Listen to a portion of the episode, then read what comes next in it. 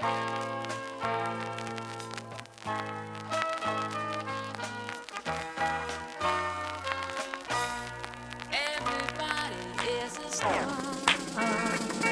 uh, uh, uh, uh.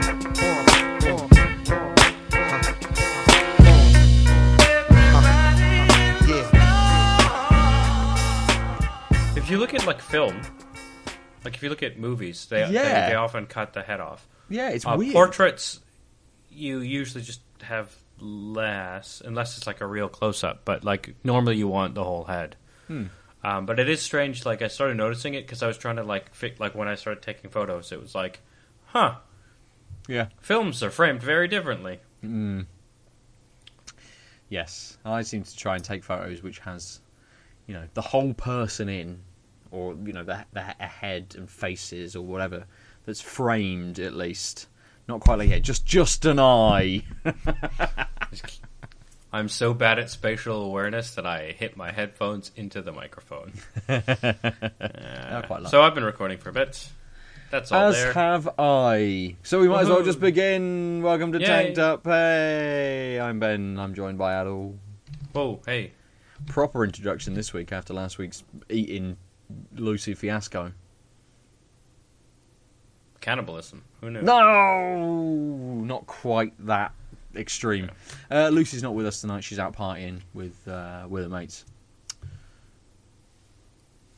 Yeah. So we're going to drink some beers in our absence and talk about some video games. Aadil, what you starting Oh, off with this week? Yeah, I'm having beer. Um, this one.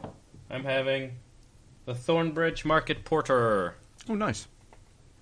It's uh, smooth, creamy porter, 4.5%.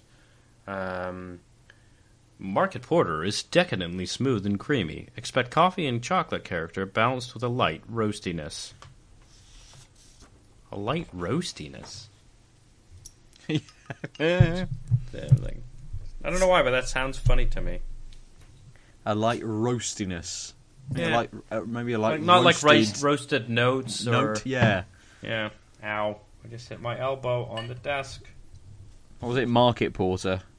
Yeah, by Thornbridge. Nice. Um, I am going to. Um, I'm going to drink two beers, but they're the same beer. So I'm just going to crack this first one. My mother went on holiday to Bruges, so she brought me back some beers, which was very nice of her. Um, she toured uh, De Halve Maan, or Brewery De Halve Maan. Uh, went around, had a look. Obviously, my, my stepdad is a great lover of beer, so they tour a lot of breweries when they go on holiday. So they went around there. She really liked the pale ale that she had from these guys, and thought she'd pick me up a nice six uh, six pack to bring back with her. Little did she know, she actually picked up the double rather than the pale ale, which is absolutely fine by me. But this is from Brewery the Half Man. Uh, uh, I still can't work out how to say it. Brugse Zot. Bruce. Brugsy. Brugsy Zot. Brugsy's that. For those watching us, there it is. Brugsy Zot. Double with the old jester double. or joker or court fool on the front. Yeah. So, back to you, Aadil. Oh, how's shit, the yeah. uh, how's the porter? Uh, it is dark. Yes, very dark. Um, it does have a nice sort of sweet, almost caramelly note, caramel toffee, Okay. somewhere in the middle. Like it's just a little sweeter than the, like a, a toffee smell. Not quite, not quite getting that roasted part of a toffee on the on the nose. Oh, what percentage was it? I didn't catch it. Uh, Four point five. Okay. So, you know, range of porter. Um, yeah, yeah. It is um, quite lovely. Um, it is definitely smooth. I mean, you can even just see on the on like the head and Mm. like how much it like lingers, etc. Um, it's a little sweeter in, in general than I thought it would be. Yeah. Um, you're definitely getting a lot of that coffee. Like, as soon as the first the foretaste ends, it's just like, yep, here's a coffee, and it's going to last for most of the time. Um, getting, I'd say, the chocolatiness is mostly like it's more like a cocoa, I would say, than like Okay. cacao. I should say, like more Mm. like a rich. There's just an underlying um, sort of really dark chocolate taste, but not really strong. Just sort of it's there, and it's supporting that coffee. Uh, and the finish is a little wet and um, a li- and quite sweet. Like the, it actually, it tastes like it should be stronger. Okay. Um, because yeah, yeah, I would say especially because again, I was we've we've commented on how we usually sort of shy away from these sort of lower percentage uh, porters and stouts, and this actually, um, because it tastes sweet, it gives you this, the idea that maybe it's got that sickly sweetness from the alcohol, but it's actually light light in alcohol. It's just they they've done something to balance giving it sweetness such that it tastes. You know, if you told me this was six percent, I'd be like, yeah, that makes sense. Yeah. Yeah. It's sort of that that's got this nice sweet finish, um, which again I think we all appreciate in porters. And the quick route is to make them strong. Mm. Um, there's a bit of a almost something berry like in there, Okay. just like right in the middle. There's just something else going on that I can't quite pinpoint, but it just and it might just be me thinking. Um, yeah, like cherry or like like actual coffee pods, like like something sort of really rich, a rich pairing of like a light fruit taste, but in rich things. So like you know like a really dark chocolate with a bit of cherry, but you're only getting a bit of the cherry and a lot of the chocolate. Like it's like just a smidgen of something that sort of yeah, that's really good. Nice, nice. I suppose it, it often, you know, cherry kind of um, is, is quite a quite a strong flavour, isn't it? You know, uh, occasionally when you have cherry in something, you can quite easily pick out the cherry. So, do you think maybe it's something a little bit more uh, delicate, like strawberry or something like that, which maybe is perhaps just just Yeah, you know uh, overshadowed by the, the the chocolate and the coffee, perhaps? yeah. I think that's why I was saying something sort of berry-ish, but um, strawberry's probably too sweet. Like Yeah. Um, I think it's whatever it is. It's very light. Like it's not a strong note. Um, I'm wondering if it's something. I feel like it's not sweet like cherries or cranberries, but not super tart. So kind of Right. like a. Like so, not um like so when when you often when you get cherries and chocolates like maraschino cherries, which are like super sweet. Mm. I'm thinking like more like the taste of a small bite of a industrial grown water filled generic cherry Yeah. height of summer and like where you're like this barely tastes like anything except in a little bit of you know like you know what I mean like like it's it's so light Yeah. and it's just a little tart but a- something about it reminds me of, of, of berries but again like not not the sweetness Yeah, okay, that's Yeah. fair. Nice. So this uh, Brugsizott, which I'm absolutely butchering every time I say it. Um, there, I, I, I realise I didn't read out any flavour text, but everything on there is in. Um, Dutch I would assume it's in. well, I don't know. Uh, it's a Belgian, uh, a Belgian family brewer. Uh, I mean, if it's called the Zot, it's I mean Zot is sort of Dutch for idiot or fool. Yeah, yeah. So Um, probably a lot more Dutch than anything else. It does say best before end. That's the only English that I can find on here. Does the other language look more like German or Uh, French? yeah, a lot more like German. Absolutely. Then it's Dutch. yeah. Okay. Fair enough. Yeah.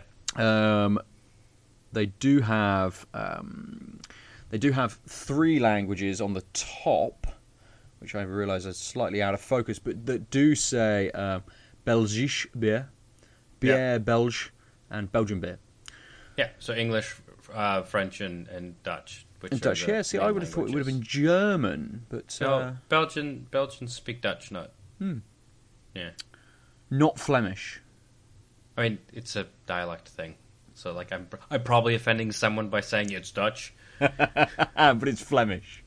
Uh, it's full of semantics. Anyway. Um, this was this is, well, it is seven point five percent.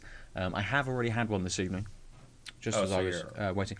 Uh, I was going through like solicitor forms for the house move, um, so I was like, "This is the most boring stuff I've Mm. ever done, or I've done it in a very long time." So I needed something just to just to cut through. But it's got a uh, you know lovely estery sort of smell to it. Very, um, very banana-y kicking Hmm. through on the nose. It's very, very dark, but it's it's got this brown hue. I was going to say it's, it's it's like yeah, it's not like Mm, it's not as nowhere near as black as yours, and the more you get it, I, I suppose actually, if you look in the corner of the screen, when I get It's it closer red. to the light, yeah, it's got a, it's it's got a slight red red hint to it, but it makes it very brown. You know, the head's a little bit sort of whiter, um, and I think that Kind of a than- than creamy yours, yellowy white. a little bit, yeah, which was a little bit browner perhaps. But it's got a nice a nice banana-y nose Hmm. to it. And then in the flavour, and I didn't expect this in the first one I had, it's really carbonated. So you're getting this big, big hit of bubbly sort of goodness sort of straight away. Right. But the, the, the, the banana estiness comes through quite strongly and it's backed up really nicely by this roasted malty Hmm. nature to it. That's kind of all that's going on, really. But the combination of those two is very, very pleasant. It's really easy. Um, there's a slight hint towards the end of a little bit of spice, a little bit of bitterness, but it's not overpowering. It doesn't last a huge amount of time, and it makes it very easy just to go straight back to. Uh, right. It's actually even with that carbonation, even with that sort of spiced sort of bitterness towards the end, it's one of the wetter beers I've had for a while. Hmm. It doesn't really dry out. I suppose you know, st- even with all of this chat, my mouth is still okay. It hasn't dried out at all, and I'm going back to it because I just like this combination of this sort of roasted, malty, banana-y kind of flavour that I'm getting through this.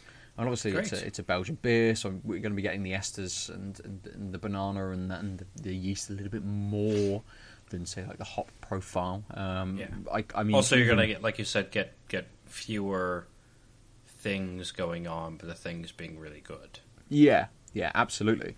I mean, I, I can't read Flemish or Dutch or French, so even with the um, the ingredients, all it says uh, that I can uh, that I can pick out just says contains barley malt, and uh, I think really that's only because it's the allergen um, Yeah, that they've highlighted that they've they put barley in bold. Um, everything else, I don't know what it is, so I don't know if they've um, put any. Um, hops on there at least. I Well, imagine. they'll the- definitely be hops, right? yeah, absolutely. Um, but I don't know if they've, they've listed for- them on the um, prominency. on the thing. Oh, there is a little bit of flavour text. Hmm. I assumed that all of this very very small writing on the side was um, was Like just sort of frequency, warning stuff. yeah, just warnings and stuff like that. But actually, so it does say in English, traditional top fermentation beer with re-fermentation in the bottle, brewed by the unique De Halve Maan family brewing, which has been located in the historic heart of Bruges since 1856. For its beer transportation, this brewery build built, I suppose, a 3.2 kilometre underground beer pipeline under the historical city of Bruges, as a world's first. The people of Bruges are known as Bruges Zot, or Bruges Bruzy Zot, Bruges Fools. Yeah. So there oh, we go. So we were right. Yeah, the fool, which again is why the the jest, the court jester, is uh, I suppose on the front of the uh, bottle. Yeah, I believe um, your countryman, um, William Shakespeare, I would have referred to him as, as the fool directly. Yes, he probably would have. You're right. Uh, Yeah. Mm. I almost said Wilhelm. My brain was like, Wilhelm. oh yeah, good old Wilhelm Shakespeare. Oh dear. Well, I mean, it, it, this this this beer has. I've had a few. Um, I got a, my my mum brought back a six pack, so I had uh, three last weekend when when she was up. Um, Right. I've had one earlier, and I've got two for this evening. So um, it, it, just it's very easy. It goes back really really well. Um, do, have you, do you think you've noticed anything um, since the first time you tried it, or do you think? I mean, it sounds like it's got quite a strong but simple taste profile, so perhaps not. But Yeah, and, and I think that just I think it's just consistency. Actually, is the thing I've noticed. You know, every beer from the first sip to the last sip has tasted the same. You know, I, I've not got a huge amount more as I've drunk them. You know, the first beer last Sunday tasted the same as the third beer last Sunday. So Right. just just consistency, I think, is the thing that I pulled out most from from these. Um, just a just a, a, a nice, very easy beer, and especially with a it being a double or double, double, whatever. double. It's pronounced It's double. double.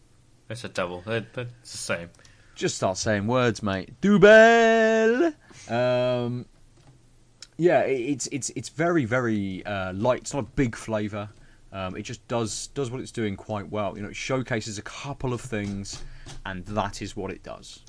So Right. yeah, very very easy to um, to drink. So I'm enjoying it, and and if I wasn't enjoying it, I wouldn't have you know brought them brought them on the episode. I'd have, I'd have tried to find some time to have hit to the hit the bottle shop, but knowing I had these, I sort of held off going. Right. I might go tomorrow. Who knows? Who knows? So those are the beers that we are currently drinking. Let's talk about some games, and news around games, or if we've got some beer stuff to talk about, who knows? I don't know what you're bringing this week, Aadil. Let's start with you. Ha! Ha! ha. Ooh, ooh, ooh.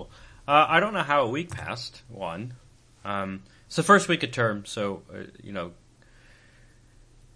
getting back into the swing of things for teaching, etc.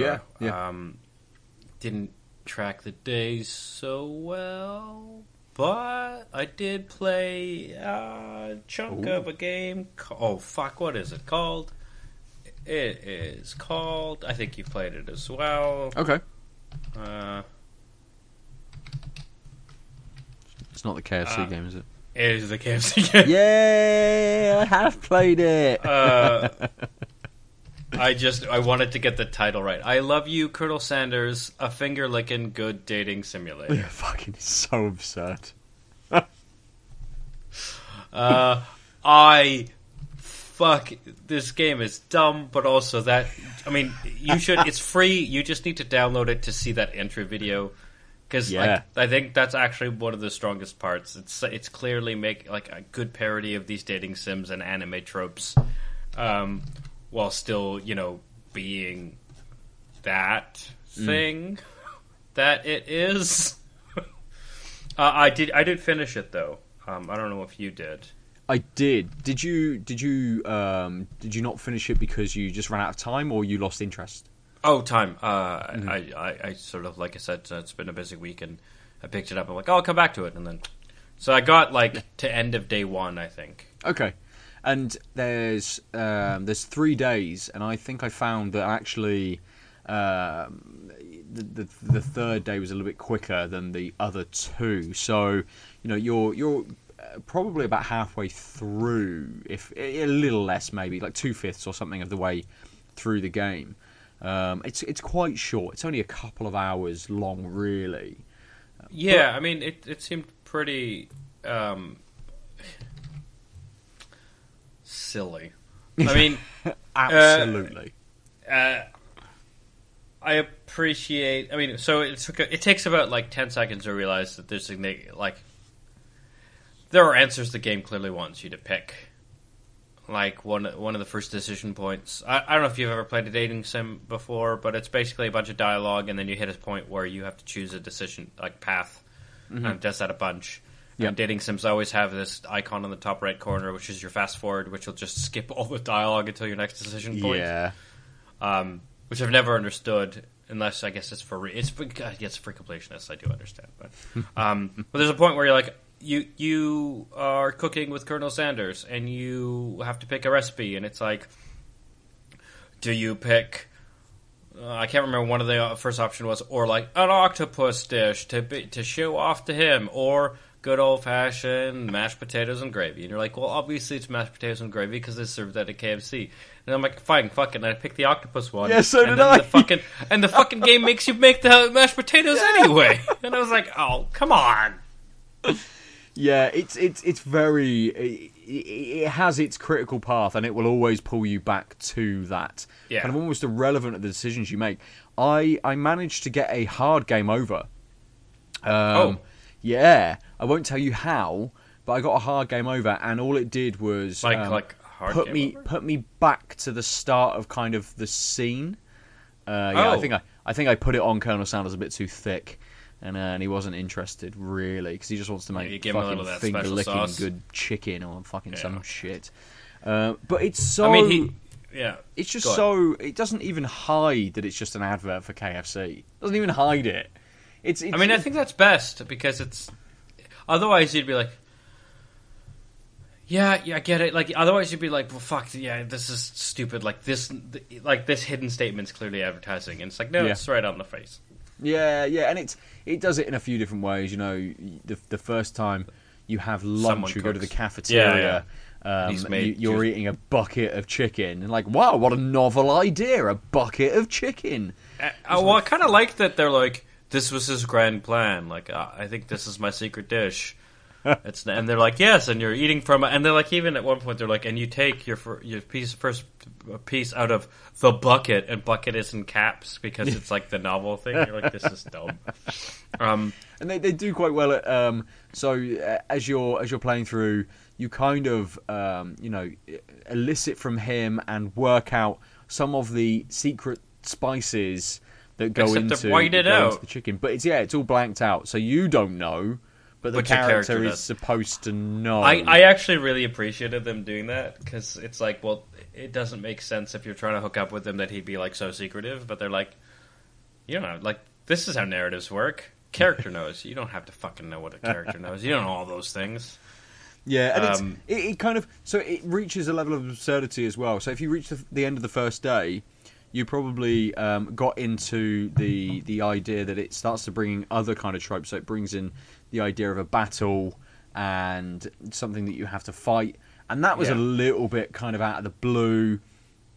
Some of the characters are very sort of anime esque. I mean, the, the, the, it- they it- take it- the first like forty-five um, se- seconds, or say minutes, and I realized that didn't make sense. Uh, is all just introducing trope characters. Yeah, absolutely. Yeah, yeah. It plays on it very, very well. So they've they've obviously had someone, uh, you know, however this game had been um, sort of produced or whoever first came up with the idea of it clearly kind of went out and got the correct kind of satirical team to kind of Yeah. put it together and to write it.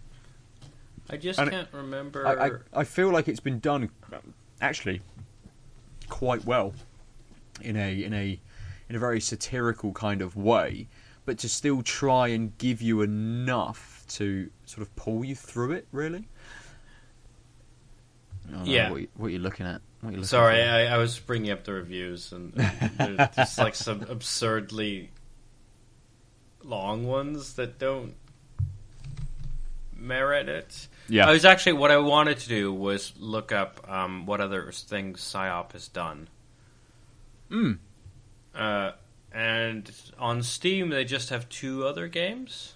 Okay. One is called Kismet, um, and it is a daily fortune teller who delivers eerily accurate tarot and astrology readings from inside a beautifully detailed, magical, transforming gothic cam- cabin. And it's a VR indie casual game. Never heard of it. Unless unless Zoltar is going to make me into a child Oh, again, man, right. I'm not fucking. Um, interested. you mean oh, uh, uh, oh, I see. Go backwards. Unbig, small. That's what unbig means. Shut up. I hate you. Um, I'm not gonna. I don't want to get. I don't want to be like sixty. Yeah, I've got. I've got to go the other so- way. Yeah. So Camp W is their other game, um, and it is uh, a story. So yeah, it's a visual novel game about Hmm. summer camp. Okay. Um, a, ma- a summer camp where you do magic. Oh, all right. So a Uh, in in a similar sort of art style?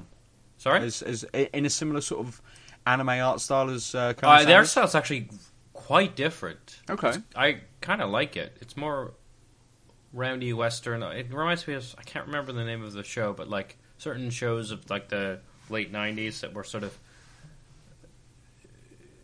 Yeah, I don't know how to explain it. Just Are we talking? Are we talking like Adult Swimmy, sort of Cartoon Networky, No, Samurai I Jack what this art esque kind of? Is. Uh, no, it's like definitely not anime. Um, Oh right, okay. Uh, you know where where I guess it's not traditional animation. It's a little flatter, uh, and people are. I I don't want to say purposely ugly, but they're just not. The aesthetic is sort of exaggerated features. Right. Okay. Um, I am not doing a good job of explaining this, so I'm just going to send a link to Ben, and then he can tell you what, it, what he thinks it looks like. Oh. Uh, let's see where this link is sent because I have to look at it on my phone. Well, Because otherwise, if I change the screen oh on yeah, PC, yeah. Sorry. the I mean, video, there's a yeah. You get a sense just from the thumbnail. Camp W. Yeah. I assume it's. Oh, okay. Yeah, yeah, yeah. See what I mean? Like, it's- reminiscent of certain cartoons that just can't pull their names. Yeah, and it's but it, it's kind of almost it is a little bit sort of Cartoon Networky. It's almost a little bit uh, like Dexter's Laboratory, Powerpuff Girly kind, Kind of, but a in little. the characters. Yeah, but, Yeah. but a, a little more um, advanced, um, and the backgrounds are kind of a little more detailed than that sort of thing. So, yeah, yeah. I, it, I mean, it is sort of a bit Cartoon Networky. Um, Yeah. It's almost. I I guess it's just not the big shows. Is what I was thinking. Why I was saying I'm not sure, but yeah. Yeah. yeah, but that looks very good. Yeah, that looks that's a really nice art style. Yeah, I Uh, like it. I like it better than the. I mean, this is just like doing anime e anime, right? Like, Oh, uh, absolutely. And I would imagine that Camp W isn't a dating sim. Um, No. It very much says explore the magical world of summer camp in this story-rich game about a young witch trespassing in the human realm. Make friends, cast Yeah. spells, and uncover secrets during your first ever summer away from home. Welcome to Camp W. So, uh, I mean, it's it's currently on sale on Steam, three pound sixty. Might pick that up. I mean, I, I, I felt that actually Colonel Sanders was written quite well. It plays to the tropes uh, of a dating sim very well. It doesn't quite give you the choice that I would imagine. Dating Yeah, I mean, sims but it's clearly, like- you. yeah. I mean, so Camp W has three reviews on Steam. Three, 13, 13 reviews on Steam, positive and t- two negative total. right. Um, uh, it came out last July, Okay. so like it's clearly small. Absolutely. yeah, Um, it's quite a quite a low amount of um, of reviews, really. Yeah, I like I was sort of surprised, and I'm guessing, and like looking at some of the reviews. Oh no, actually, most of them are from when it first came out, within a couple months. Um, yeah, I, I, I mean, I don't know anything about this dev. No. Um, the one of the one of the only re- one of the only only negative reviews is this is more of an interactive book than a game. If you want to help a kid get into reading, this is definitely worth a try. If, however, you're looking for an adventure game, I would not recommend it. Oh, okay. I mean, it's not. It sounds like it never was supposed to be an interactive game, like a, a, a- adventure game. It, I mean, it's called. They call it. Oh, user defined tag is a visual novel. So they maybe, but I mean, it's clearly designed. Like if you look at thumbnails and stuff, like like it seems like it's more of a visual novel, but Mm. Maybe because it's. It looks it, like, especially art style wise, you don't see many visual novels looking that way. Some so, so perhaps people were expecting just not understanding what they're getting into. Yeah, yeah, possibly. So, um, you know, with, with with all of this, with um, you know the the direction that I love you, Colonel Sanders went, in, what what the fuck do you think KFC were thinking? Like, what what executive in KFC turned around and went, right? Here, here's a market that we need to we need to dominate a little bit more, and we need to integrate ourselves with a little bit more. Like, what Oh, I mean, I think it's just like Why? this. This is Why? a thing. Well, they probably have enough money, but like this, definitely. I mean, I think the biggest problem was they released it at the same time as Goose Game, so they didn't get the waves of Twitter that they Yeah. probably would have if it was a deader week. Mm, Um, but like, I think it literally is just like, well, fuck. I mean, uh, we're too. We don't eat meat. We're talking about KFC, yeah, that's true. right? Like that's working. It's just Well, I mean, marketing, it's- man. That- so it's brought them into the conversation. Doesn't mean uh, for either us that that transfers over to sales. Fully, yeah, Uh, but I think um, the odds are not unreasonable that if there are meat eaters who listen to us, they might be like, "Yeah, fuck it, I'll have KFC this week." because we've implanted it in their brains now that they should eat all Just- of the 11 spiced and herbed secret recipe flavored chicken buckets that they can eat. oh man, I hate the smell of KFC. Oh mate, I, to be fair, I do I do love the smell of KFC.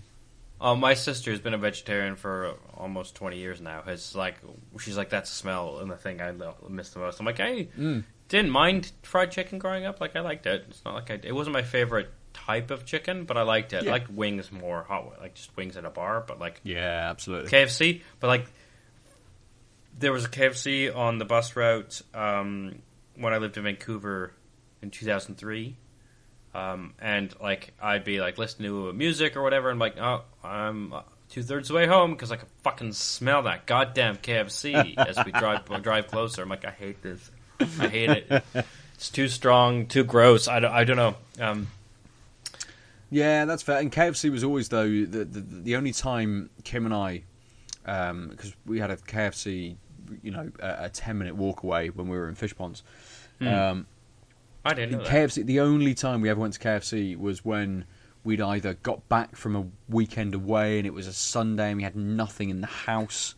Uh, you know, those sorts of times. You're like, uh, what are we going to do tonight? We've got nothing in. Let's just go and buy some fried chicken and coleslaw and chow down and watch Netflix or some shit.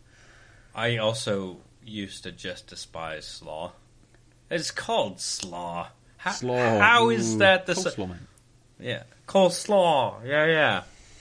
Gross. I, I have had decent coleslaw, and I've, I'm turning around on it. But for years, it'd be like, no. Oh mate, I love just- coleslaw. Just chopped cat. I used to make my. I chopped a. So, no one, uh, unless you're watching the video, will be able to see this. But you can see the. I mean, you probably can't see the. This thumb is slightly more pointed Yeah, than yeah. the other, You chopped the top off. and I chopped the top off, making coles, making my own coleslaw because I was that I fucking mean, this, this sounds like a, a, ringing endorsement of avoiding slaw. Exactly. Go to KFC just to buy coleslaw. No, Or your not I meant. supermarket of choice. Uh, yeah. what I meant absolutely. is, you're probably eating thumb if you're eating coleslaw. Oh, mm.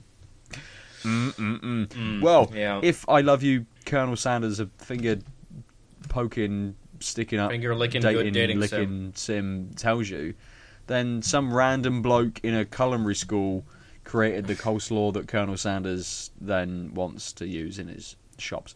And it's, I, I mean, so you haven't got that far, but it, it, it, it, has some very odd kind of, I suppose, uh, callbacks to like KFC's history, or at least uh, Colonel Sanders as a human, as a man, as an actual Yeah. person. Like it, it delves into that a little bit, and it's not just this kind of young, late twenties, kind of steamy built Colonel Sanders. You know, Um, suddenly you get to see this kind of old man Colonel Sanders a little bit later on through through sort of storytelling. Oh, And it's just a- really? and it's just a bit kind of like this is why is this here? What is what is this even conveying to me? What am I getting from this? It's just, I mean, because you know, because of the, all the anime and all the tropes and everything that it throws in, it then has this underlying sort of seriousness of marketing and of image, Hmm. um, and it just kind of it just doesn't really kind of work. Just it's very out of place, and you know you could take this game for kind of what it is, just a very absurd dating Ad. simulator, and it would work. You know, Ad. if it wasn't Absurd Colonel ad. Sanders. And it wasn't kind of this weird KFC marketing thing. I don't think either of us would have even looked at this Oh yeah, fully. Yeah. because these are these visual novels, these absurd story kind of visual novels exist and have done for a, uh, for a long I time. mean, you've got Hatoful, yeah, but other than that, like like other than that, and then there was that one that was super depressing. uh, the, yeah, yeah, yeah, Doki Doki Literature Club. Yeah, I is like the only uh, visual novel that I've played. Have you not played Hatoful? No, I haven't played Hatoful. No, I Oh. think I own it on several things. It's been free on loads. yeah, I was gonna. That's why I was. I was curious. Yeah. Yeah, yeah. I think I just Um, haven't got round to it. I You know, uh, visual games. novels, dating sims, um, are not something that I kind of ever. They're not your bucket to of chicken. Like, yeah, exactly. Exactly. They're more like So- the beak. I, I'm gonna, I'm gonna do. It's now um, review roundup time. Uh, I think I call it a different thing every week because I keep forgetting what I called it last time. Um, I'm just gonna say there is a set of there's a type of negative review that is just about uh, not being able to romance uh, Ashley, the rival. That's fair. Yeah, that, that and that was the exact first thing I thought I was going to be able to do. Yeah. Um, but I will say my favorite. So there's several of them, but my favorite. I mean, more than several. My favorite is can't suck on Ashley's thigh meat. Zero out of ten.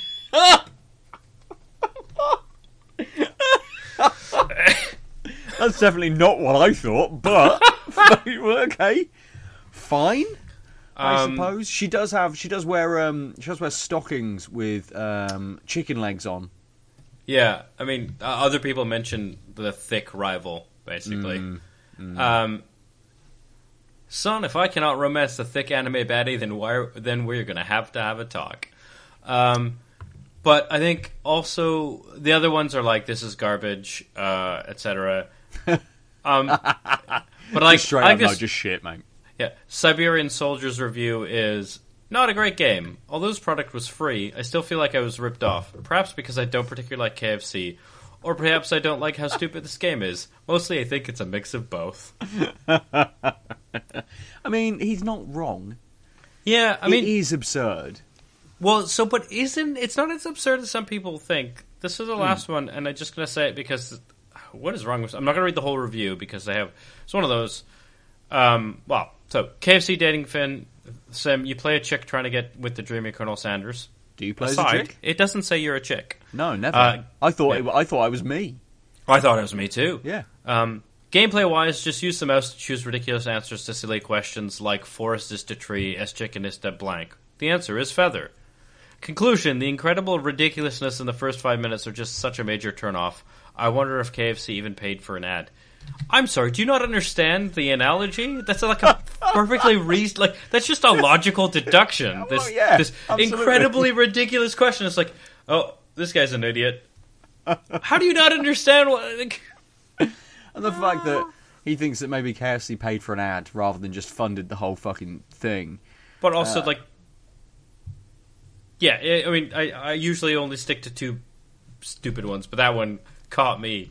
I had to mention the thick ones, and I really liked the last one, so I just wanted to say some some people might be expecting a lot from an overblown dating sim ad, but I think the main thing is it's clearly worked to the extent that um, people who don't know what dating sims are have tried it out because they Yeah. heard about the KFC game. Yeah. Um, and I think that's a recipe for disaster. Because they're a weird type of game. Absolutely. I mean, so there was that one. Um, it's not a. It's a. It's a, uh, a visual novel. It's not a dating simulator. It's a visual novel, and it was. Um, what's it called? Um, Psychopass. I think it's an anime, and it was it was free on PlayStation. I think it's been free on Steam as well. You know, there, there's all of these kind of ones that kind of pop up, which I probably have, uh, you know, five or six visual novels in across my gaming libraries, but they're never really anything that I ever think to pick up. But you know, free game, I'm always going to uh, add it to my library just in case the the, the mood takes me. And I, I think that actually this this game, the uh, I Love You, Colonel Sanders, kind of it, it at least elicits from me a little bit of a I need to find an example of this which is good. I'd like to find some kind of visual novel which is, as it sort of says, you know, the decisions that you make take you on a different story path. It's an interesting kind of, you know, story, interesting characters that you're kind of coming up against. It's not just the absurdity of this or Yeah. a dating sim. It, it's it is living through that story just in a different way. So I think actually you you're sort of pushing on. So like we had the one the, the last review I read was people not quite knowing what a dating sim was, and also Yeah. that some of the, some of these things like it's actually a lot of dating sims have these absurd moments. Like it's a heightened reality in a lot of them, even Mhm. if they're like the more romancy fantasy ones. Um, and the other half was people complaining that's not a very good dating simulator because you didn't get the paths. Like, Yeah, yeah. like a standard trope in dating sims is you romance all the the main like they're all fucking harem garbage things, right?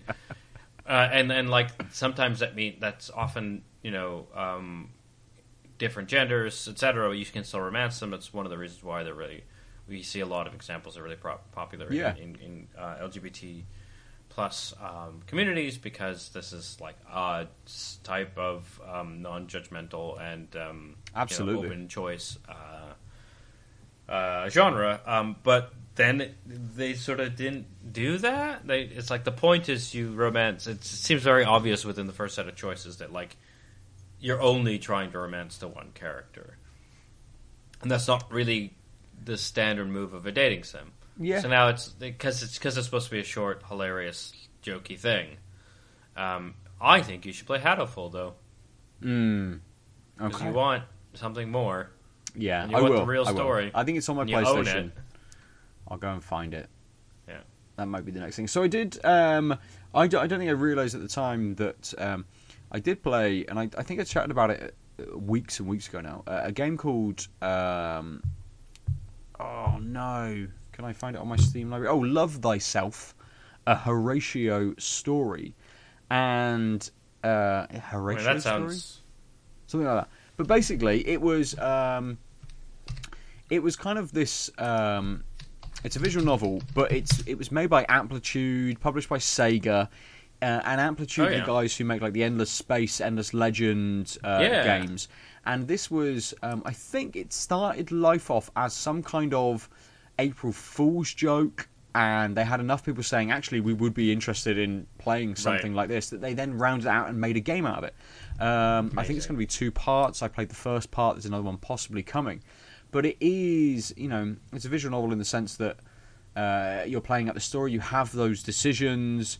Everything is kind of static, apart from maybe someone sliding in from the, you know, a, a a still kind of image of a, of a of someone sliding in from the side, and all of these sorts of things. And then they change their expression, kind of per scene or per um, conversation that, that pops up. So it's definitely not something I'm averse to. Uh, I think it's just kind of finding the right like mix of stuff, perhaps. Uh, Well, and I think part of it is there. You can have non-dating sim visual novels. Yes, it's yeah. just most are right. Um, and I feel like that's a shame. Although it, I mean, it interpersonal dynamics is clearly something you- you're you.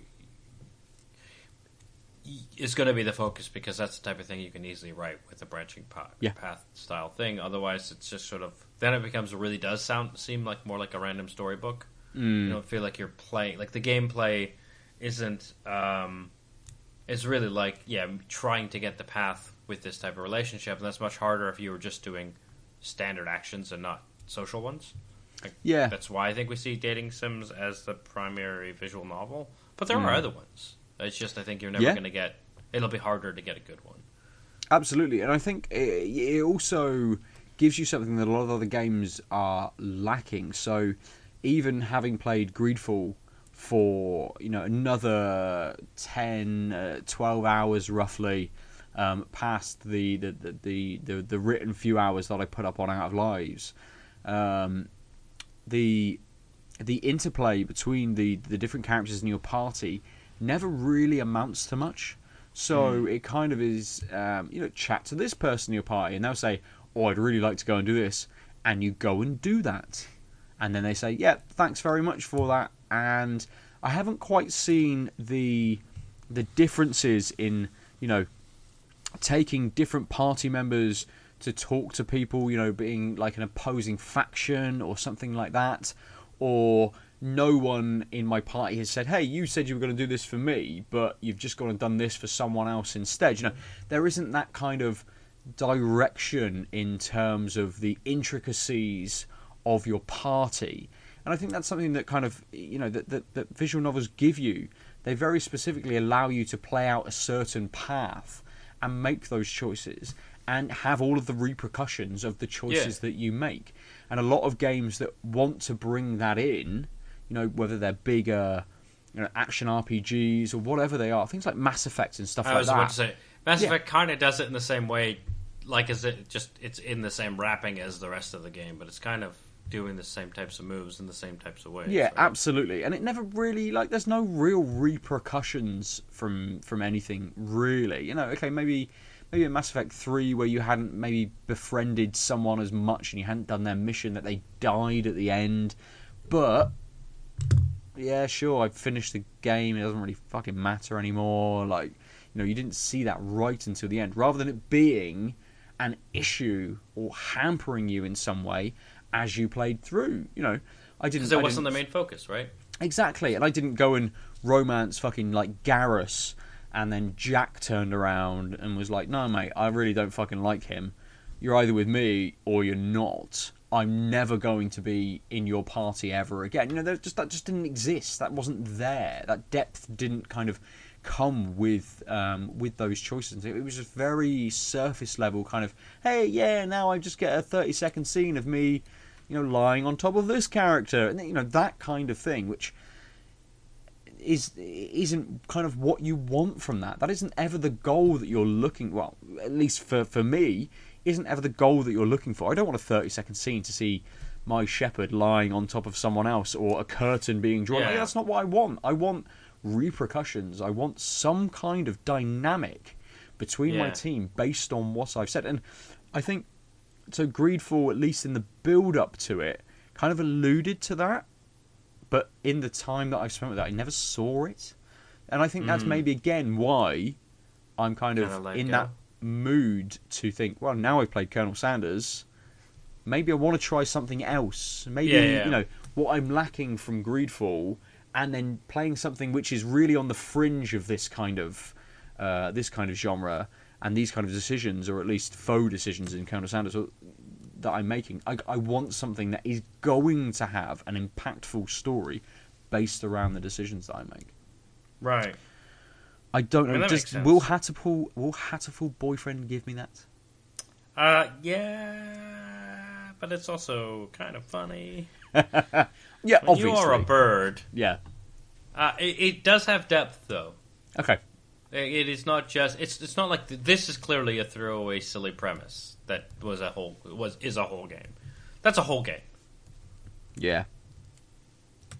It is a game where you're a bird. Yeah. but it is a whole game. Like Sure. yeah, it, it, it is it is not just a gimmick. I guess is my point. Good. Uh, yeah. cool. Right. Let's move on Beer? from this conversation. Beers. Yeah, absolutely. Oh I'm my god, open- I've gone blurry. Ah, Can't see. Your microphone is super in focus. Come on. There. Hooray! I'm going to open the same beer that I've just had. Wait, well, while you do that, I'm going to open this new beer, and I'm going to talk about it. It is. Ooh, it looks like a Uh, magic rock. It is a magic rock. It is the Dark Arts Ah, Surreal Stout. Uh, uh, it is registered by the Vegan Society. It contains barley. That's it. that is almost all of the entire text, besides in different languages. Uh, it is six percent as a stout. It has a really lovely sort of concentric, circly, Mm. just black and white can. Um, yep, that's basically what it says in a bunch of different uh, uh, languages. It says it has barley. Uh, Um, we were talking you- about this the other week, right? About the, the lack of um, this move towards because I think of the art style and, and cans move away from Yeah. flavor text, which Yeah, I absolutely. do miss. Mm, and they give more, uh, you know, more can, um, you know, more space over to art, to something eye catching, to something that you realise that you know you're you're picking things up because of the the art on the can rather than maybe the beer style that it is or the percentage that it is, something like that. Whereas I think every time I go into a bottle shop, I'm turning everything around. I mean, Lewis must hate it when he comes back to his beers and he looks at the thing and there's just one of every different beer turned around It's just like just because I've looked at everything as I've gone over. Like, Oh, Ben's been here. Yeah, that's fair. Um, I was gonna say I'm so used to waiting uh, for your turn and stuff. Um, but I guess that doesn't really make sense. Well, whilst you're whilst you're whilst you're looking at it and pouring it, Well, I I, haven't just, had so I have had surreal I had a bit of a heady pour, but it is that's good. thick A big, big, hell. Like thick brown head.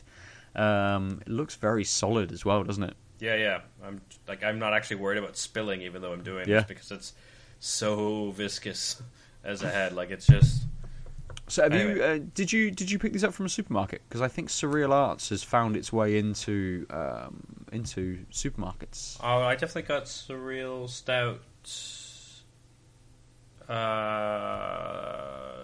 at Corks at, at my Okay. stand my standard Maybe it's a different maybe it's a different Magic Rock Stout then it's, that's found. I mean, its possible that they. Mm. Yeah. Um, yeah, yeah. I've I've had Surreal Arts, but not for a long time. Ooh. That um, head head has a bit of a zing to it. Yeah. Like I got just a just just some air essentially, but has a bit of zip and some like real strong, uh, you know, strong stout coffee notes. Mm. Odie.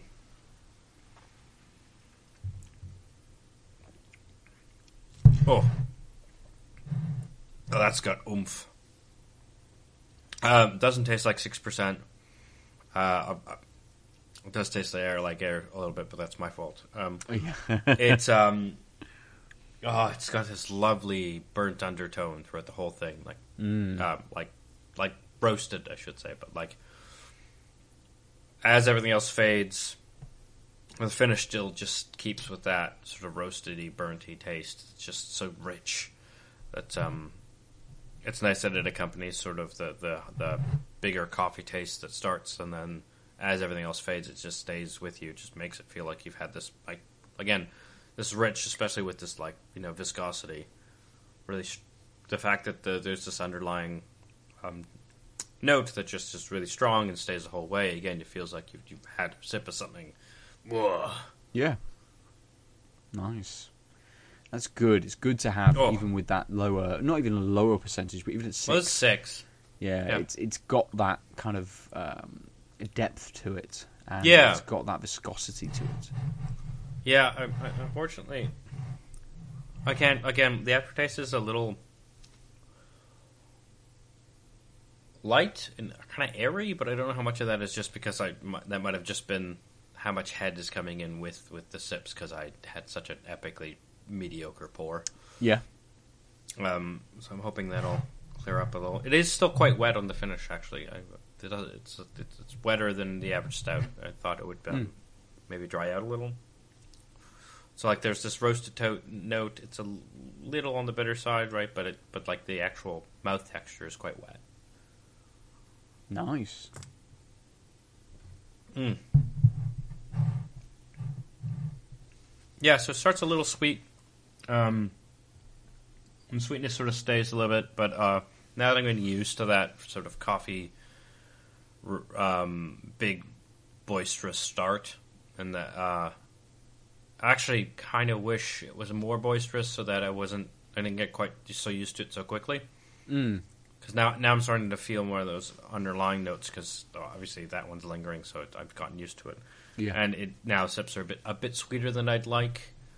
Uh, and I think it's just because I've gotten like there's so much of the other stuff that my Mm. mouth is just sort of acclimatized. Okay. Do, you think it's Still very uh, good. Is it? Yeah, but is it sort of uh, you know is it is it pulling it back a little bit from from your first sort of thoughts? Yeah, I mean it was I, it was such a stark difference between that one and the last one, um, and it felt really forward. And, and maybe it's just that it's it's got a long tail. Yeah. That maybe I'm just take, taking these sips too quickly, so I'm not really getting not giving it a chance to my taste buds a chance to recover, such that Mhm. I can be surprised again. Um, yeah, that's fair enough. So the, the sweetness, I will say quickly, that it has a bit of the finish. Now that I'm used to the coffee, has a bit of an aspartame feel to it, which is why Okay. I want to mention it because it's quite odd. It's just got the sweetness is not sort of standard, and I think maybe it's just, what I was calling airy is actually just this like odd sweetness that, that's yeah, like more just asp- Do you know? Yeah? I know like exactly that what aspartame Yeah. type of thing. Mm. Yeah. Sorry, you were going to say a thing. Okay. Well, I was just going to say let's let's uh, let's move on and talk about something um, something else. So it allows you a little bit of breathing, uh, Yeah, a little bit of breathing room on the beer, so Oh, to see if it does sort of delight you again after a couple of minutes of, of not supping at it. Um, Yep. This week I was going to bring uh, Colonel Sanders to talk about. We we've just talked about it, uh, but the only other game that I've been playing um, is Batman Arkham Knight. Arkham I've-. Yeah, I've gone back to it, and really? I don't why? I don't know why really. Um, versus playing something like Greedfall, uh, you know, uh, both both of those games don't really they don't really expand very much. You know, the the more that you play them, whether you've played an hour of them, whether you played ten hours of them, they are Right. pretty much the same experience as you go through. I think maybe Batman is just a little more satisfying. Do you think it's in- just polish? I I don't know whether it's just. I mean, it is much more polished than Greedfall, absolutely. Uh, I mean, I'm still annoyed by the constant fucking rain all the time. Uh, but there's there's a lot of different stuff to do in Batman. You know, there's like things like the Riddler trophies, so you can play these. Uh, you know, small kind of like mini games that you have to sort of figure out to be able to get certain trophies from the Riddler. There's various side quests that you can kind of go and do. I think with Greedfall, it, it very much lent into the idea that it's an action RPG, but that you're a diplomat. And I bounced back and forth between people without really doing very much in between. It was like, go and talk to this person. They want you to go and talk to this person. Now go back and talk to the previous person. Okay, now go to this area and fight someone. And now you've done that, Right. talk to this person. But then go back and talk to the first person again. And it just bounced. It was really ping pongy in the way that Hmm. it kind of had you moving around the map and the way that the, the, the missions were kind of structured. I think Batman is a bit more contained in that you go and do this, it's done. Yes, you may have a you know that may be a a storyline running through, but the rest of it won't reveal itself to you until a little bit later on, or until you've found something else. You know, everything feels quite um, open and shut. So there are uh, like firemen that you can find who've been taken hostage by various gangs around the city, and obviously the only point of that is to do a little bit of combat to fight these guys, get them away, and then free the the fireman. Right. But once you free the fireman, that's it. You don't, you know, it doesn't automatically tell you where the next one is to go and do that. It just says, "Yep, you freed this one now. Just wait until you find the next one. Don't worry about it." And I think that sort of short, self-contained kind of uh, mission in these games, actually in an open world game, is actually quite good. That you're not constantly bouncing around different areas. That I can be like, right, I'm here now. Let's do a few things. Let's see what's Right, going on yeah, around totally. here. And just because of the um, traversal of the game and gliding as Batman, actually, you find yourself on on on a completely different part of the map than where you started to be able to do things. So bouncing around areas isn't that egregious. You're quite happy to sort of just float about a bit and move around and do different things because the traversal is quite fun. Uh, you know, it's it's great to kind of backlaw your way up to the top of a building and then sort of you know hover and glide kind of between the different things and Right. drop down and smash into a load of people. Like it is a satisfying loop, even out of the um, you know out of the story beats, out of the mission elements. Just traversing and moving around the map is just a satisfying kind of experience. One of the big issues with it was the um, the Batmobile. Yeah, And I always think people complained a lot about, right? Yeah, absolutely, because it's so shoehorned in, and it is still shoehorned in. Even as you're playing through the game, it is like, no, you've just got to use the Batmobile, and yeah, it's a bit clunky, and I'm not really that kind of happy about doing those things. But at least once you've gone through the first, I don't know, maybe hour or so, and it's got you through that idea of we've got to introduce this to you. You've got to do a certain amount of things with it for this first little bit. but now you can kind of do things as you want.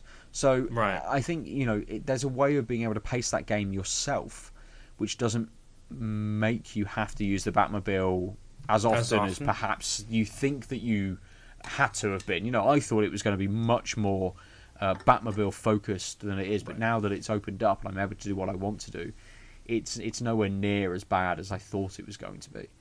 So it's kind of it's grown on me a little bit, and the story is quite good. I'm intrigued as to who the Arkham Knight is.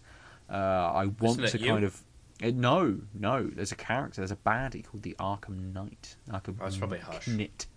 Um, and you it's intriguing. I, I, I want to know, and it keeps you. It does keep you on the hooks. Uh, you know, you've got Alfred. grappling. Hey, hey. It's got Alfred in the background looking through different databases, trying to find out if there's is a previous criminal that you put into the Arkham Asylum, because obviously they've called themselves the Arkham Knight, Yeah. so you're trying to draw those conclusions. And Alfred keeps coming back with these blanks and saying, "I'm really, you know, I don't know who this could be," and I'm really intrigued to see who it is, uh, whether it's going to be a big reveal. And it's you know obviously it's not like Dick Grayson or someone like that because he plays um, different characters. Uh, so uh, I just want to know who it is, and it it kind of it keeps it does keep pulling at you to keep unraveling that that thread. Um, and another thing which I think when I spoke about it previously I hadn't uncovered yet was um, oh no this is a huge absolutely massive spoiler. Can I say what it is? So when there's did something. the game come out? Uh, it must be three 2015. years ago. No. Three, well, four years ago. Bloody hell! Uh, I'd say Hold I'd say three years ago, 2015, 2016, maybe.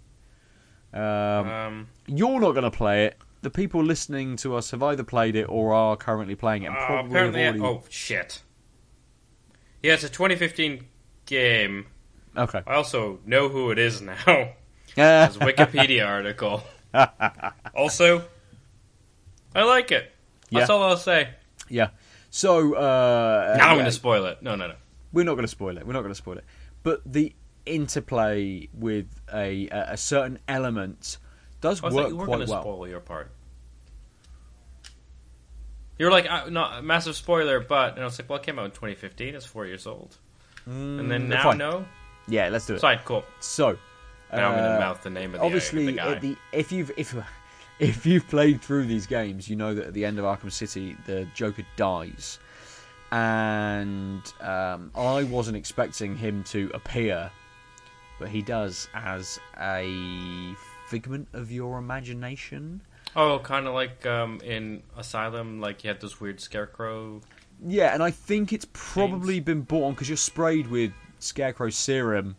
So I think you're probably that's been bought on again from from that. Uh, and they, it, it, it comes into play in, in various ways that um, you know that for some reason Joker's blood was distributed about and was then transfused into various people which had been held in a fucking basement by Batman somewhere. Um, you know, there's there's there's things around you're, this. You're you're making me not give a shit about the game now. So uh, I mean, but the, the the interplay between the voice acting between Batman and Joker does work very well. You can see various elements where actually kind of Batman like, like loses control a little bit, and actually the Joker, or at least the personification of the Joker, kind of takes over, and it's just Batman kind of losing control a little bit, Right. um, but manifested as the as Is the Joker Mark kind Hamill? of taking over. It is, yeah, the Joker is Mark Hamill. Yes, it He's so good as the Joker. Uh, I don't know who Batman is. Uh, Troy Baker's in this game a lot and plays several different characters, Hmm. but he plays a very similar voice to a lot of different characters. You're like, oh, it's Troy Baker again. Oh yeah, good. oh, oh, it's, Troy Kevin. Conroy. Oh, it is Kevin Conroy. Animated oh. Batman. Troy Baker is Harvey Dent. He is, but he's also like generic bunch of other ones. man four. Yeah. Yeah, Oh, Nolan North is uh, Penguin slash Oswald Cobblepot. is he? Yeah. See, Nolan North. So I don't want to get into like Yeah, Voice fine. actors It's fine. Like, I get, it's fine. If you did, it, most of you probably didn't give two shits about why we are like, oh, blah, blah, blah, blah. past two Yeah, minutes. It's fine. I mean, Anyway, the- continue. The, the Nolan North's range is absolutely massive. I mean, Troy Baker does have a, a, very good range, but you can Well, tell yeah. it's Troy Baker. You can pick you can tr- pick Troy Baker up Yeah. quite easily. Nolan North just seems to have this otherworldly Yeah. kind of voice that just can be transported into someone completely different. You just will not know that it is them. You know, Yeah. David from The Last of Us, who he plays, I had no idea that was Nolan North Really? because I knew him as uh, Nathan Drake. So suddenly, when he Hmm. Plays a very, very different character with a very different voice, it's it's it's easy to overlook that and not know and not be able to pick him out. Uh, but yes, uh, we we digress. Sorry, I digress slightly. Um, so you but- are enjoying it. I am enjoying it, yeah, and I don't know, I don't know whether I'll finish you- it. when was the last but- time you played the the other ones in the series? Oh, um, so I probably played Arkham about two or you- three months after it released, maybe six months after it released, and played it through once and didn't go back to it. Again, City was probably similar. I think I picked City up on sale about three or four months after it released. Played that and never went back to it. Uh, this is the first one. I, ne- I didn't play Origins. Really? Uh, no, this is the first one. I think I think City kind of was enough for me. Really, I don't think I kind of needed any more than than than City gave me. Really, um, Hmm. it- it's only been the fact that it was free on PS Plus that I thought I will jump into to Arkham Knight, and I'm not really looking for you know the end of like a trilogy story. You know everything in there is kind of contained within itself in each of these games that you don't really need to play the next one. Uh, I, I think it just gives me enough of a satisfying open world game to, to, to go back to it, and it, and it does have an intriguing story to to pull you along and to kind of keep you kind of doing things. Uh, and I think I find that you know with a lot of open world games, with things like Assassin's Creed games, I'm intrigued by those those little side stories, by those those very random missions. With Batman and such an established sort of universe, you kind of know how various characters are going to interact and what they're going to be doing and things that maybe I'm not so much pulled along by that. That it, is actually this unknown character, the Arkham Knight, that is that it is pulling me through the the, the storyline. Right. Uh, and I think unless I'm in an area and I think, well, this mission is only, uh, you know, a, a a short glide over here or a quick walk over here, that I'm jumping to the main kind of mission a lot quicker than I possibly Right. would do in a normal kind of open world scenario that I'm unfamiliar with, perhaps. Uh, but it does keep pulling me along. I'm, I, I will probably finish the you- the storyline. I Yeah. would say. Do you, do you know a lot of the old Batman lore, or have you just been mostly in the movies and the games? Like, did, did you ever read? So I've read several comics, but they're they're the older ones. Things like I know that, that something like Court of Owls has been um, sort of almost teased, or people have been taking that Court of Owls is possibly the next Batman game that's Hmm. going to be coming out. Uh, but it's something that I that that's something that I'm not familiar with. Uh, you know, Batman for me really is the the '89 Michael Keaton film, and Jeez, okay. then comics around about that time. So, um, so you you're never really into those not not massively. I've read like Killing Joke, uh, a few Okay. of the, the the more seminal sort of books um, that uh, you know from I suppose what was when were they early or late nineties, early two thousands perhaps, but kind of anything past that, anything from maybe the last ten years, I'm unfamiliar with. right. Uh, uh, you know, yeah, bar the bar the movies um, and the games basically. Now, um, I look forward to our discussion of you finding out who the Arkham Knight is. Mm. Let's see when that actually happens. You know, if Um, it, suddenly you know, when I just- it's you're gonna like hit another game and I'll come back to it for a while, and I'm gonna forget what I read. and then- Absolutely, yeah, absolutely. And we, we're getting into that period now where you know other games are starting, New- bigger games at least. You know, Oh. okay, yes, I played Goose Game, Untitled Goose Game. That took Yeah. up a, a few hours of my time. The Colonel Sanders game has taken up a, a couple of hours of my time. Uh, you know, when that next big game, you know, like something like, oh yes, but again, we already talked about it with Lucy, but what What did she? She only. She only said it was a maybe eight, ten hours, something like She that. She said it was quite short, yeah, which is one of the reasons why I bought it physical. Because that means I can play it and um, sell it off, right? yeah, yeah, absolutely. Um, while, given that it's a full priced game, Mm. seems like I probably won't replay it, especially because I still have the OG game card on Yeah, OG yeah. Game Boy.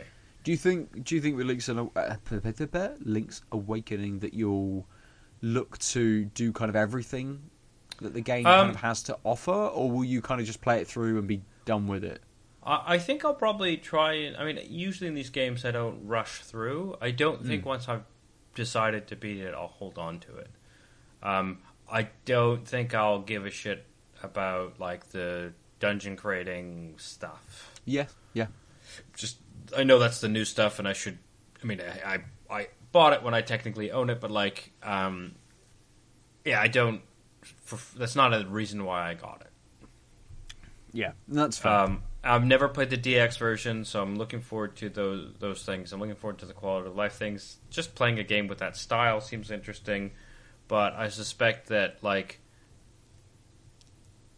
yeah, it's a thin game. It's a Game Boy game, and I think Yeah. what will make me come back to a Link's Awakening is nostalgia. In which case, I'd rather play the OG because that's where my nostalgia is, um, emulated or or on the actual cart if I you know can figure out a consistent way of playing that. But I uh, but I have enough like fondness and curiosity to to have picked this game up. I just yeah, it's one of those things where like if it's a game I know like Mario Odyssey and Breath of the Wild. Actually, Breath of the Wild, I think I might have a card. But Mario Odyssey, I just based on all the reviews and playing it on a friend's Switch, I was like, no, just I don't care if I have the card. I'd rather actually just have it always installed and not Yeah. worry about it because I know uh, I'll probably want to replay it at some point in the next few years, and like Mhm. that seems like a reasonable thing to hold on to, and then it's just not easier to put keep it on the SD card than on an actual cart that I have to swap in and remember to have on me, etc. yeah. That's fair. It's fair. It's a good way. That's of sort of my like. your- do I buy? games. So like, it's normally it's a. I'll buy digital if I know it's like a game I probably will want around and to keep and Mm. conveniently never have to worry about where the cart is. And then if it's something I might want for a stretch, like Octopath, for example, was I bought on cart because I knew I, I, I wasn't going to play like the game again after the first time. Yeah, yeah. But- And I, I suppose uh, you know some games you don't have the luxury of being able to do that. You know when they're sort of digital releases only, a lot of smaller Yeah. sort of indie games where maybe you only get a couple of hours out of them. You don't have the luxury of being able to. But also, they tend to be the cheaper ones, and I'm, I'm kind of Yes. okay if it's. But if it's a full priced game, and I doubt I'll rush back to it, I'd rather have it on physical media to get some of that back. Mm. So I don't remember, but did you did you play Return of the Obra Dinn? Uh, I haven't yet. I was still stressed about PhD stuff, and then didn't play it, and now it's out on all the things. Yeah, And I think I'll almost. play it on- yeah, yeah, it's Yeah, just about, it's about to to come, come out on everything. Yeah, so I think I might play it uh, on the PC, which I've owned it on for ages, um, and, and then and then talk about it when it um, when it uh, while it's in the news cycle again, I guess. Yeah, and it's it's interesting, isn't it? That, that you know we, um, well, I suppose at least games somehow can be kind of in the news cycle and be talked about almost almost twice with these various different delivery methods, whether Yeah. it is coming to a different platform. You know, obviously being a, a podcast which talks about kind of all platforms, we uh, we have that opportunity to talk about games more than once when it releases on something Yeah. else, and you know we don't no, none of us own every single platform Anyway. going apart from Lucy, maybe. Yeah, I mean, she doesn't have a high. She doesn't have a high spec PC. No. It's probably higher spec than mine, though. um, Actually, so- I know it is because it's like a Surface Four or Three, and uh, I've got a Yeah. high spec PC with almost no video capabilities. so over didn't work fine, but right. Um, yeah. So you know, we, we games do get that resurgence, um, and, and kind of we Yeah. are able to talk them, uh, sort of with a new lease of Several life on, a, on another platform. But then, you know, even with these other services like PlayStation Plus, with Humble Bundle and stuff, suddenly another game is delivered to you through a subscription that you have or something, and it again gives it another lease of life and, and puts it back into the conversation. Never played The Last of Us. Ooh. I might play it Drop this Everything else that you're doing. Not everything, obviously. You need to earn money and stuff. oh, I, I thought you meant like hang up on call. and the podcast gone. is over. Just done.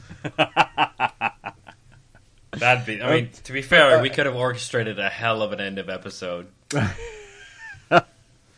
But the, the the Last of Us is one of these kind of like storytelling phenoms, uh, you know, in the gaming space. Uh, every single time, and I, I haven't downloaded it yet, but I will, uh, and I will play that game again before the the Last of Us Two releases next year. Um, whether that is actually what I should be doing rather than playing Arkham Knight, uh, Eh. it- it's just I, I mean I've played it I think three times. Last of Us? Uh, The Last of Us, yeah, I think I played it um, played it on normal, then played it on the highest mm, difficult. No, played then played it on. I think it was hard, and then they released another difficulty? A, a, a couple of months afterwards. So then I was playing a little bit of multiplayer at that point, so I went back to it. Uh, it, it it's one of those games that really is kind of key in um, you know if you ever thought about games in an academic sort of sense that the last of us is definitely one that you need to kind of to look at just because of its storytelling because of its character depth uh, I mean, to be honest, that's why I've avoided it because I've always felt like I haven't had the time to properly pay attention to a game like that. yeah which I I, know is factually incorrect, but that's that's like it has enough like inertia that it's like, oh, I should definitely like do this right. Yeah, yeah, absolutely, and uh, it can't be that long. It can only be maybe 15, 40 hours. 16 hours, uh, if that, if that. Um, you know, you might be getting down to like 12 or something like that. I know you're currently looking, Uh, goggling it. I'm goggling it on howlongtobeat.com. Uh, it is uh, main story is average fourteen forty six. That's not. I thought it was longer, to be honest. Yeah, yeah, about 15 hours. Leisurely twenty hours. Oh, Main plus extra thirty one. but you don't need to get into it that much. No, You could I must just do it have a- all. Yeah, and you could just Actually, put it on the know what? lowest setting, play it through, experience the story, experience the rich narrative that it kind of gives, and be happy with that. I- I'm actually going to try and beat the current speed run record, which is four hours fifteen minutes. 25 seconds. Fuck! That sounds like the worst idea. How? How Although what's that- actually what's even funnier is that the, there is a slowest speed run, which is ten hours. It's all self-reporting, right? So someone's Hey, like, I've "I done- tried to speed I've run it. slower I did it in ten that." hours." But the median speed run is just shy of five hours, and the average is six hours because this jackass who took ten, because there's only four people polled. Oh, okay, fair enough. That's Uh. random. That's really random. I mean, so yeah, as I said, it's like a 14, 16, 15 hour game, roughly. Hmm. Um, yeah, you probably take a little bit more time with it. But, you know, give it a good couple of days, give it a week. Um, you know, if you're able to game sort of a few hours every night in a week, you, you, you can get it out within a good within a week. Uh, so it is definitely. I mean, it, it's kind of top of my list of games that people should play, especially modern games. You know, we always talk about, or always hear lists of games that people should play, and it's filled full of games from the 80s and the 90s. You know, Super Mario Three, Final Fantasy Seven. You know, things like that that that people kind of throw at you. And I think The Last of Us has a very, very good place on those kinds of on those sorts of lists. I, I think, to be honest, it is the the PlayStation game that, that, that lives on these like seminal lists. I don't. Yeah. I can't think of another PlayStation game that's clearly one of these. Like, yep, at least PlayStation. I guess it was a PlayStation Three game before. Yes. Right. Yeah. Yeah. But I mean, I'm, I'm, someone's going to email me like, "No, "You forgot about uh, Ratchet and Clank." you know, no, no. All about that one. Yeah, I fucking didn't. It's all right, but it's not seminal. Um, I can't wait. I mean, it's not. Yeah, I mean, again, I'm this. Who cares? I might be wrong. um, Everyone go and play The Last of Us. I'm going to download it and I'm going to stop playing Arkham Knight and I'm going to play The Last of Us again.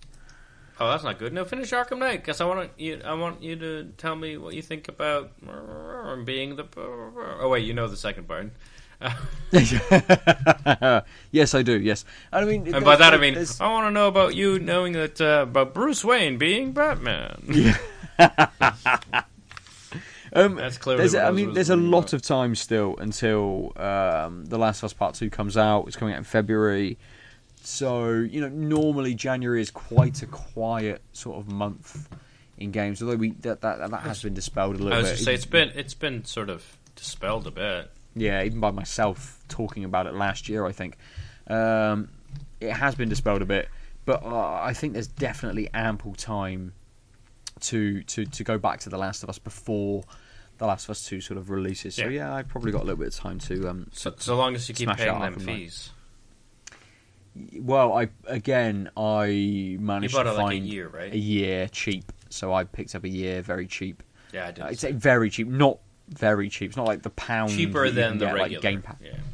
Yeah, exactly. I had to fi- wait till the Canadian. So my account's still Canadian, Mm. so I had to wait until this similar type sale happened in Canadian land. Yeah. Yeah. And it's it's it's definitely one of those where you know if it's a service that you use, if you enjoy the free games, then you know it's worth picking up a year at a very cheap price. Uh, yeah, when they come I- along, it's like I, I think the key is, uh, even if you don't get the uh, like ideal perfect game that they offer in month X, like if you get a cheap year, which happens oddly enough once a year, there's probably like, which won't line up perfectly with you getting it always cheap, but like within the ne- within the next eighteen months, there'll be a good sale.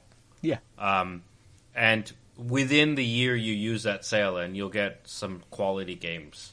Yeah, absolutely. And Um, You know- and, and I think the key is not looking at it on the monthly basis, being like, I spent less than what it cost me to buy two full price games, and I got some trashy games, some games that are I might never play but are good, and then a couple like solid entries. I think they've done a good job of making sure every few months there's something like.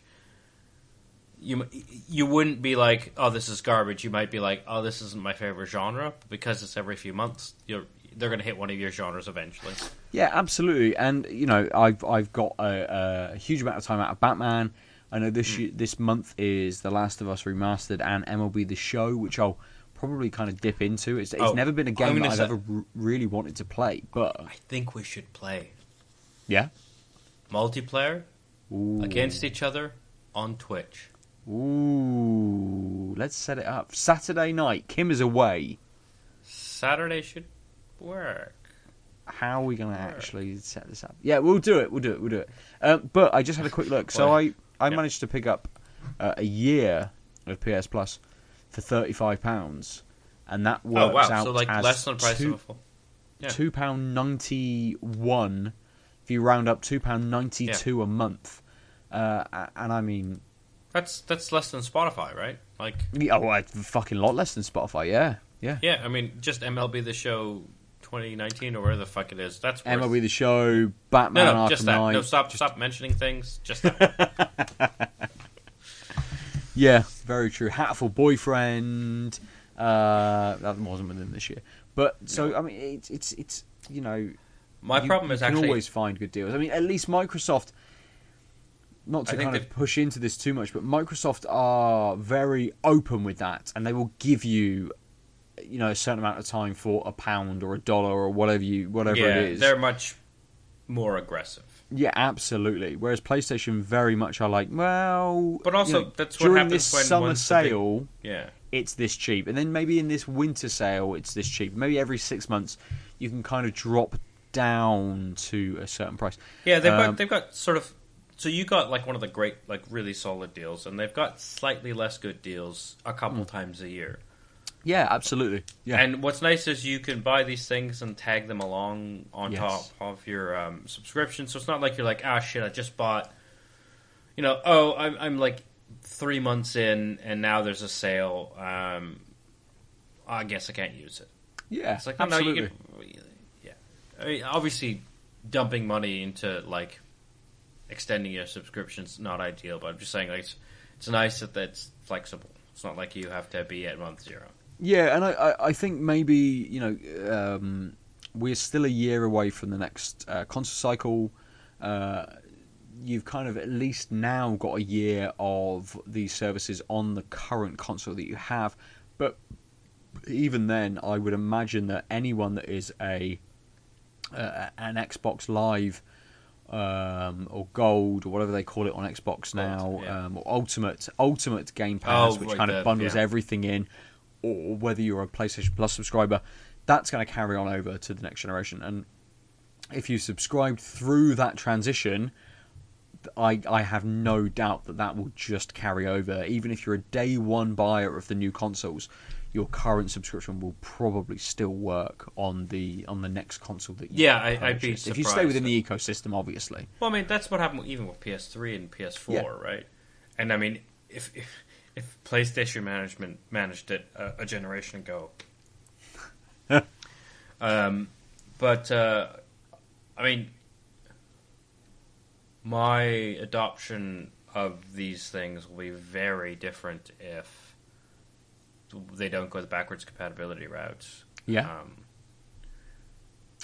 Yeah, I mean, there's Uh, already been patents. There's already been sort of certain Yeah, yeah. things saying about PlayStation, uh, you know, going backwards compatibility at least between PS5 and PS4.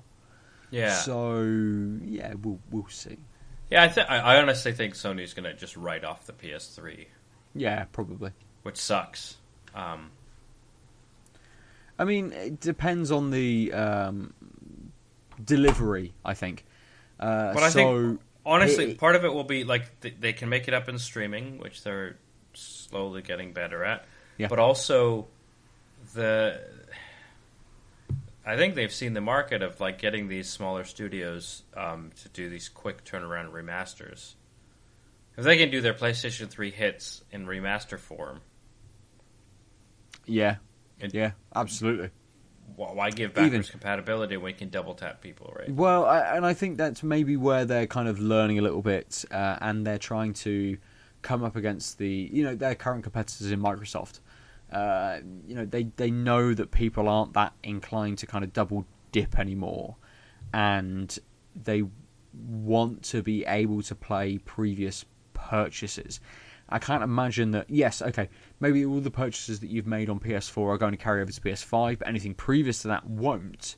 But Yeah, but architecture wise, I think they'll probably find a way of being able to put PS3 games onto the, the PlayStation 5. You know, as as you can get games on the on the PS4 from sort of from PS3. You know, I mean, no, Um, but the, so the, the key is, I guess, the problem is why Xbox had an easier time than Sony is because the fucking cell architecture is garbage and hard to Yeah. emulate. Um, Yeah. uh, so, and the way that most of these have happened is uh, some re- actual re- reprogramming, right? Like Yes. Yeah, oh, yeah, yeah. not- they'll probably have to put some time into that, or they port over if it's a third party game, they port over the Xbox version of Oh, I didn't even said think of that. game. Yeah, yeah. To be honest, to be actually, I'm wondering if if the PS5 is sufficiently powerful, they might be able to emulate. Because right now the problem is the distance between the two is too small, given that you have to have a huge emulation of nine cores Yeah. in this weird architecture. But if the PS5 was strong enough, it's just a matter of bashing your head against Just, it. just yeah, just pure right? Like- power. yeah. yeah, like because they have all the architect. Like people can't make these like because there are PS3 emulators already, right? Like uh, they're not great, but that but like Sony has access to all the architecture documents, so they don't have the Yeah. problems the the like pirates, quote unquote, Yeah, the emulating people have, right? It's just a matter of can you your platform actually fake all these moves? Yeah, I, I mean uh, there is, but there is then I suppose at least the way Sony kind of measure it up is you know how many people want to return to Heavenly Sword uh, or Killzone three Five, seven, or four. yeah, and They're it- all the it's kind of it's it's it's measuring it up against the market, and I do seem to remember some stats about backwards compatibility on Xbox that actually the people who use it is a very very small amount of people. It's within the teens, or you know, it's 11, 12, 13 percent of Really? people, yeah, who actually play games on backwards compatibility who own uh, Xboxes. I mean, that that that stat is probably a year or so old now. Yeah, I since mean- the last time we kind of discussed this in in depth to, To- to have an actual look. But also, to be honest, one of the big problems is like you want that right out of the gates, and so because they didn't get it, I would have just held. Like if I cared about these games, I would have held on to it. And then when backwards compatibility came out, and it was only some things, I would have continued holding on to it. Yeah, yeah, Um, yeah, I mean, to be honest, I think the biggest problem is like physical media is becoming rarer, which means back compat is really being able to download from your digital library in some form Yes. that you already owned, and like Yep. they can do that in multiple different ways. And like my hope is that they do it in the most open way, which obviously is against capitalism, but like might be better. Like if it's easy for them, so like I, this is why I think you're right. Like I think if because they're ground up in the PS5, PS4 titles will probably be backwards compatible. Um, also because I don't think they're doing a huge architectural shift, so it shouldn't be hard to do. Um, and it's just a matter, of, and there's a big win on getting people to buy your PS5 if they can immediately download all their digital PS4 games. yeah. I mean, it does it does uh, question. I think it's something we've kind of alluded to before. Um, the idea of those cross-gen titles. You know what actually happens Oh, yeah, like if Breath you of the buy. Wild. Well, if you if you buy um, like say Ghost of Tsushima is a, a an end of life PlayStation 4 game that is instantly going to then be a PlayStation 5 game. Yeah. If you bought it on the PlayStation 4, does that just mean you have the PlayStation 5 version? Do you have a slightly lower res version that is the PS4 version but just plays on your PS5? Like how that kind of actually I, I hope they do it better than Breath of the Wild, which was two separate SKUs. Yeah, yeah. And you imagine like Nintendo haven't quite I mean, Nintendo's real bad at these things. Yeah, they haven't. They haven't. They're in not in that same headspace at all. Uh, PlayStation need to be because Xbox is a direct competitor uh, and are doing things a lot differently to how they're doing. So I think PlayStation kind of feel that they need to up their game a little bit and, and be in the same sort of space. Nintendo kind of can do what they want, and people will still fucking lap it up. Yep. So let's finish our conversation there this week. Um, I had the same beer twice, and it was very, very nice. It's it, Oh, again. you ruined my. I was gonna be like, "Hey Ben, which one did you like more? The first one or the second one?" And then hey, be like, "Probably the second one because it was my third one, yeah, which was Um, actually my I mean, sixth one." it's a well, that's true. It's super consistent. It really is. It gives you the same flavour right from the off as it does through the end. Really nice beer. And I mean, I've not been to Bruges. If I do go to Bruges and I see this, I will buy it. Uh, obviously, there's lots of other beers there to try, of course. But I think as a as an opener and as something that I kind of know and I can very easily now Yeah. identify, right, right, I know what this beer is. Yep, I'll have one of those, please. And as I'm supping that, I can then kind of explore the different breweries, the different beers that they would kind of have over there. Uh, so yeah, really, really easy to drink, really, really nice. I'm So you would happy. definitely, if someone saw it in a shop wherever they are, you'd recommend them picking it up. Yeah, yeah, definitely, absolutely. Uh, I've never seen it before. Um, so I don't know saw it last how common it will be to, to, to exactly to uh, to be over here. So who knows? Who knows? You may see it in your bottle shop. Uh, Aadil, out of the two beers you had, which did you prefer? Um. So, uh, the surreal stout, the dark art surreal stout, um, I really liked. I still struggled by the end of not ever quite having that same burst of taste as I did in the beginning. And Yeah. that made me disappointed. okay. But I think that's c- coloring the fact. I, th- I think there's more, slightly more to it than the Thornbridge, which was really tasty porter. Um, also, actually, to be honest, um, the biggest thing of the Thornbridge Market Porter is that it's a four and a half percent, and it tastes like a good solid porter. It's good Yeah. entry. It like is doing something with the sweetness that's interesting. Um, actually, I left a little bit. I'm gonna do a cheeky thing, which is Ooh, a little sup at the end. I forgot that I took a small mug. Yeah. Um, yeah, so it definitely is thinner experientially than the other one. Yeah. Um, so I think I yeah. So my before having that last sip of, of the market porter, uh, the surreal stout I think is the one. Um, I'm not entirely chuffed because I think that something about the way that the tastes work is just you're you're losing something that maybe it's just because it lingers too long, so you don't quite get. Because I like took long breaks, I never quite got that same experience. Um, it's still really tasty is the is the thing. It's just like I had this moment of like, oh, this is real great, and then it was like, oh, now it's great, but it's not real great. Yeah. But that's again not a reason to like. It doesn't make it worse than the other one. It just made it worse than itself in a weird way. Uh, if you are the market porter, I think is a really strong second though, um, and it would be the recommend if you were looking for either a porter or a stout that you wanted that was closer to session strength, but you wanted it to feel like it wasn't. Mm. Like this is where I'm really struggling. Is I think there's more interesting taste going on with the surreal stout. Um, even the lack of that first taste that I really liked, that the one that I really liked just disappeared on me and sort of came back, but not much. But like, um, there's still just more there. There's more. It's a more solid beer. There's, it's more interesting to me in general. But I've also we regularly talk about these light porters and stouts just being thin, and like it's just like Lucy, myself, you. We all sort of claim the same thing. It's just like these light the ones stouts and porters just don't do it for us. And actually, this really did do. Like if you told me it was six percent, I'd be like, yeah, cool, yeah, it makes sense. Um, so I actually think the better beer is um, like t- just general taste profile is the surreal stout, but uh, I'm actually going to give it to the market porter because that's a hard thing that it's doing and it's doing it right. Nice. Um, that's so. I've, I've inverted things, but I now that I've spoken it out loud, yeah, I think like look, this is actually hard to do. Yeah. It's smooth, it's creamy, it tastes a little burnt, uh, and and it tastes stronger than it is, and that's what you, it gives you that same notion of sort of good sol- solid porteriness, even though it's it's it's quite light in the ABV. Nice. Good. Yeah. A good reason to uh, to to pick it. Yeah. And pick it out over over something else. Yeah, absolutely. Good.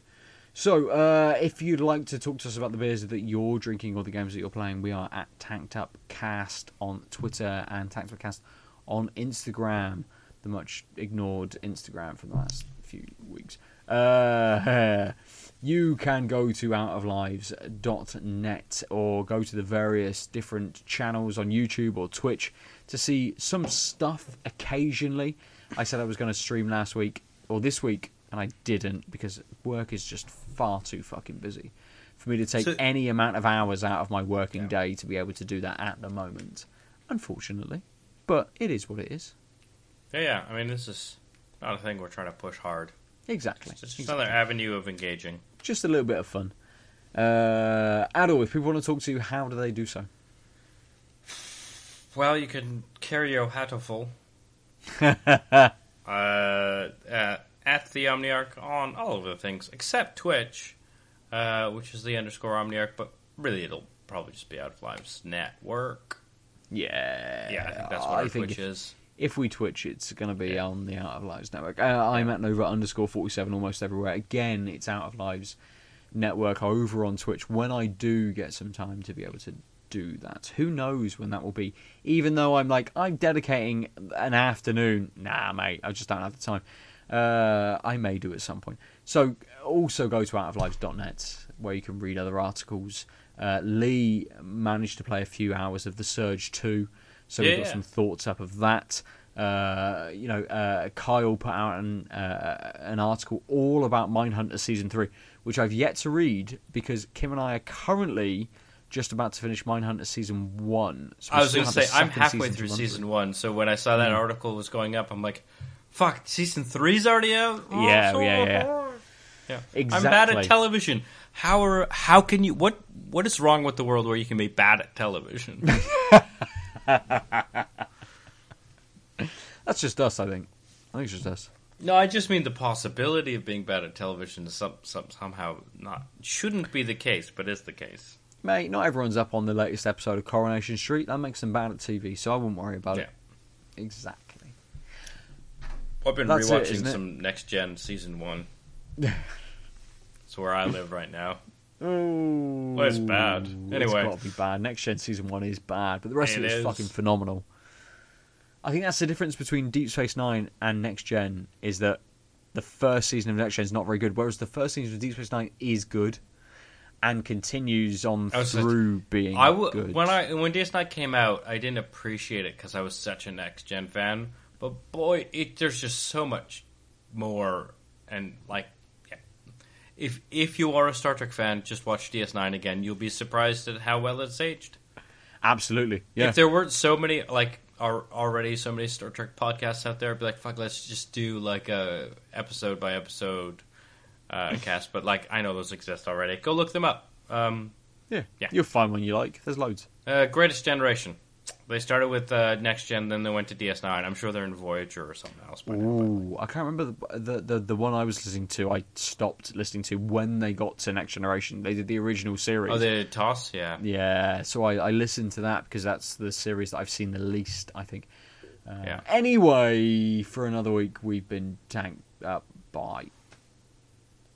Ciao. www.outoflives.net.